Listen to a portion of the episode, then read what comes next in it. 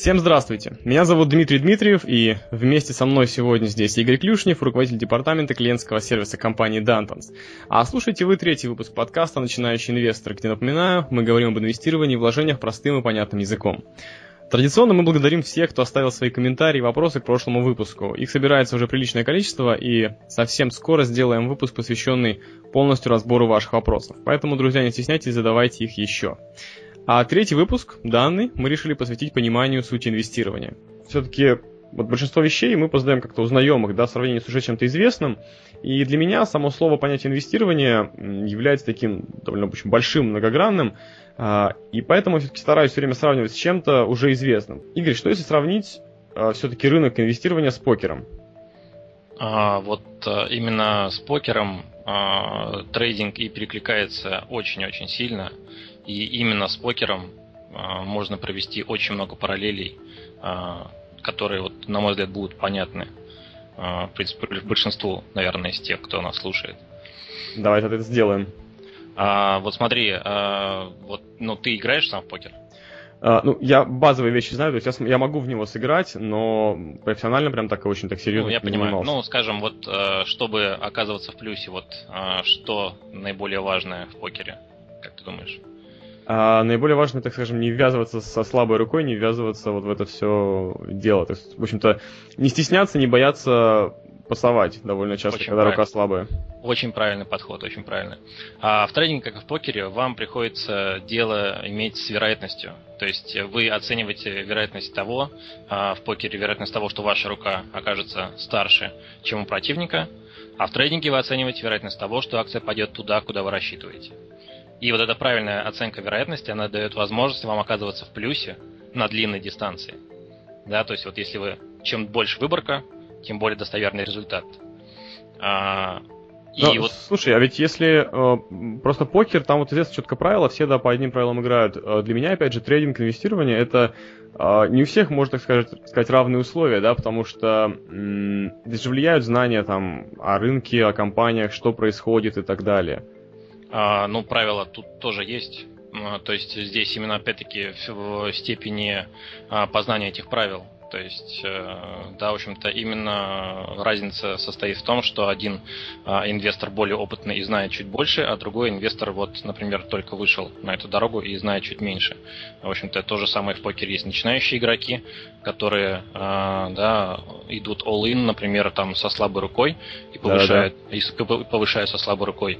А есть профессионалы, которые не рискуют больше, чем определенной величиной, да, и пасуют очень регулярно, и не стесняются это делать. Я так полагаю, в трейдинге тоже есть, вот мои познания в покере, да, говорят, что там есть как бы игроки, которые играют, скажем так, достаточно вот, агрессивно, то есть, да, тоже очень часто рискуют, а есть те, кто очень так спокойно играет и действительно пасует, может быть, даже чаще, чем-то нужно делать. И я предполагаю так, что и в трейдинге то же самое. То же самое, абсолютно. А, то есть, ну, профессионалы, они чаще всего не рискуют. То есть, ну, даже не то, что профессионалы, а те, кто хочет достичь результата. А, а, да. Слушай, а есть, извини, что я перебиваю, а есть какие-то названия для этих людей? То есть, э, какие-то термины, чтобы мы их сразу постепенно начинали узнавать? А, скажем, я услышал такие вещи, как там играть, играть на понижение, играть на повышение. Это о том или вообще это не о том? А, ну, это, да, это элемент э, трейдинга. То есть, э, когда ты покупаешь, э, ты играешь на повышение, ты э, ставишь на то, что акция будет расти, а когда ты э, играешь на понижение, то ты ставишь на то, что акция будет падать и хочешь заработать на этом. В принципе, есть, конечно, да, быки, так называемые, это те, кто играет на повышение, а медведи играют на понижение.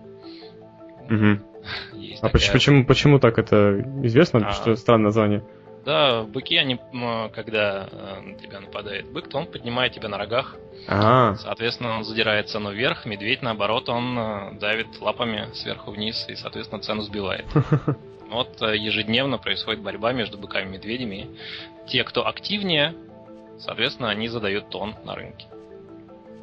Понятно, хорошо. Ну, вернемся к сравнению тогда да. рынка покера. А-а-а, вот смотри, оценка вероятности, она тебе даст... А- возможность оказаться в плюсе на длинной дистанции. Да, но она не даст тебе возможность оказаться в плюсе в каждом отдельном розыгрыше. Да, вот каждый отдельный розыгрыш, ты не можешь выиграть все розыгрыши. Угу. И ты обязательно где-нибудь окажешься в минусе, и виной тому, ну, просто случай. Да, то есть случайность. То есть, например, вот что ты будешь делать, когда тебе на раздачу приходит два туза? Ну, понятно, что будешь повышать. Ну, даже может да. быть так, скажем там, чтобы не пугать всех, да, первый круг можно просто там сделать кол, а потом уже повышать. Совершенно верно. Но ты явно фаворит по вероятности выигрыша. Да, да, верно. А, и правильно делаешь, что повышаешь. Ты это должен делать. А, но представь себе, что сопернику приходят две шестерки, на флопе приходит еще одна, а дальше ничего путного не приходит. И ты проигрываешь эту руку. Угу. А, в покере это называется переезд. Да, в тренинге специального названия нет, но смысл понятен. Ну, тебе просто не повезло. Ты делал все правильно, ты... но при этом ты проиграл. А, это называется случайность, ну, если правильно, это называется дисперсия, мера разброса случайной величины, но это мы назовем просто случай. Угу. А, есть э, метод борьбы и в покере, и в трейдинге. А, с, этим, с этим борются с помощью мани-менеджмента, то есть управления капиталом. Так.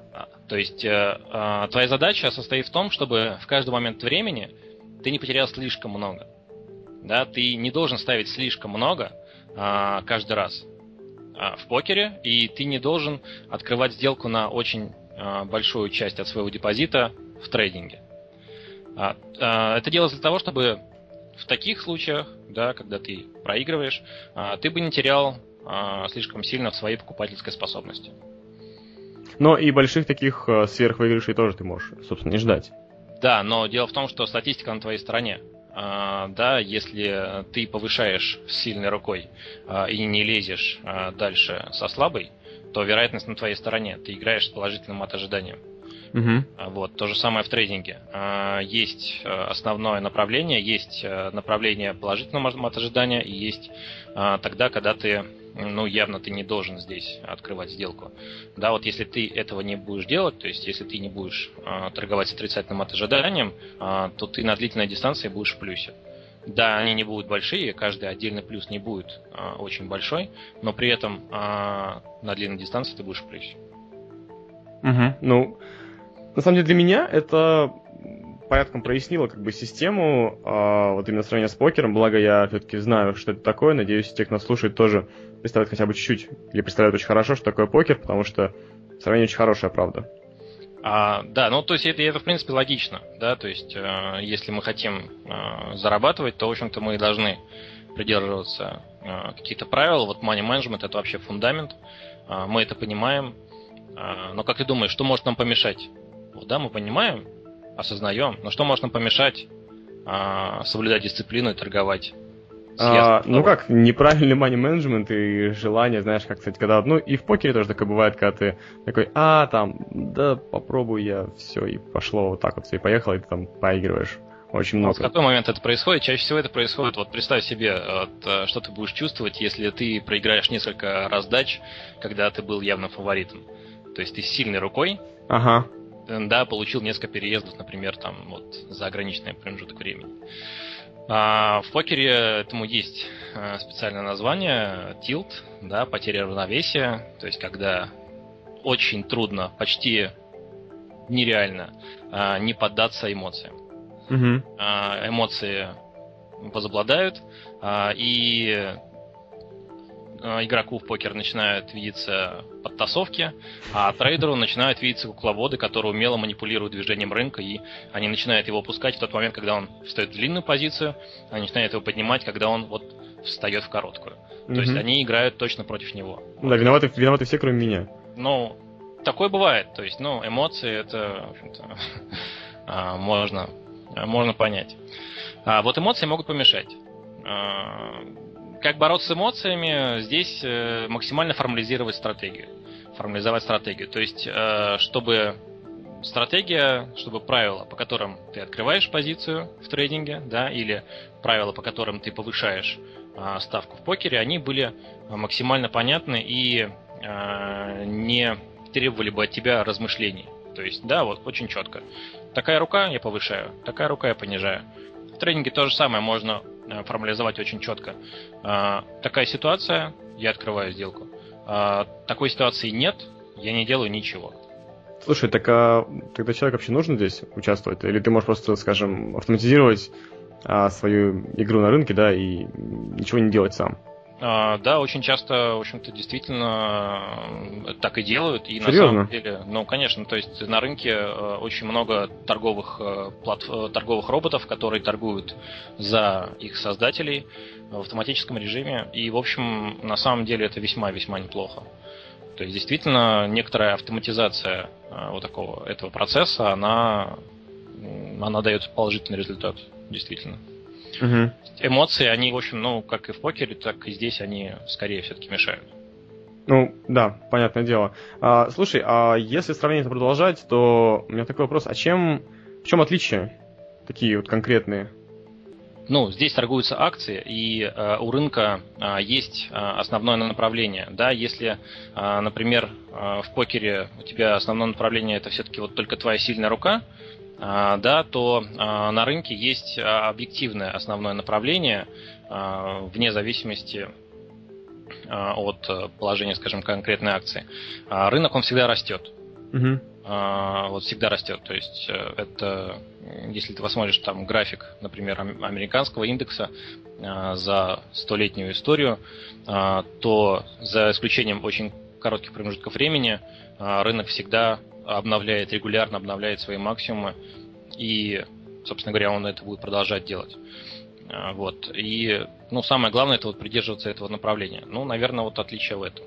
Хорошо, и я все-таки надеюсь, что это еще, а, так скажем, веселей, что ли, потому что буквально недавно как-то мы с друзьями играли в покер, я вдруг подумал, что какая все-таки в некоторой степени бессмысленная игра, потому что чем больше начинаешь понимать правила, тем больше ты понимаешь, что, в принципе, твоего участия здесь нужно все меньше и меньше. То есть ты знаешь, что это сильная рука, повышаешь, там слабая, там карта вот так вот. Прям практически алгоритм выстраивается, и ты, в общем-то, даже не участвуешь. Совершенно а, верно, да. Мне видится, что в трейдинге все-таки намного больше, как сказать, факторов разных, которые влияют, и это как-то интереснее должно происходить. Я очень надеюсь на это.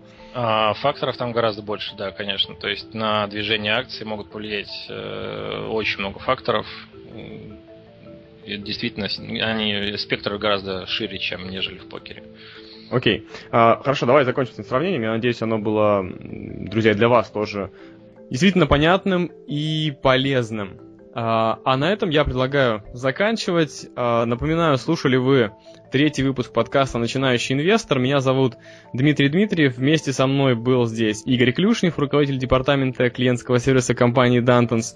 Все ваши вопросы, пожелания оставляйте в комментариях к этому выпуску. Если выпуск вам понравился, то не поленитесь, щелкните на социальные кнопки внизу и расскажите о нем друзьям. До встречи через неделю. Всем пока.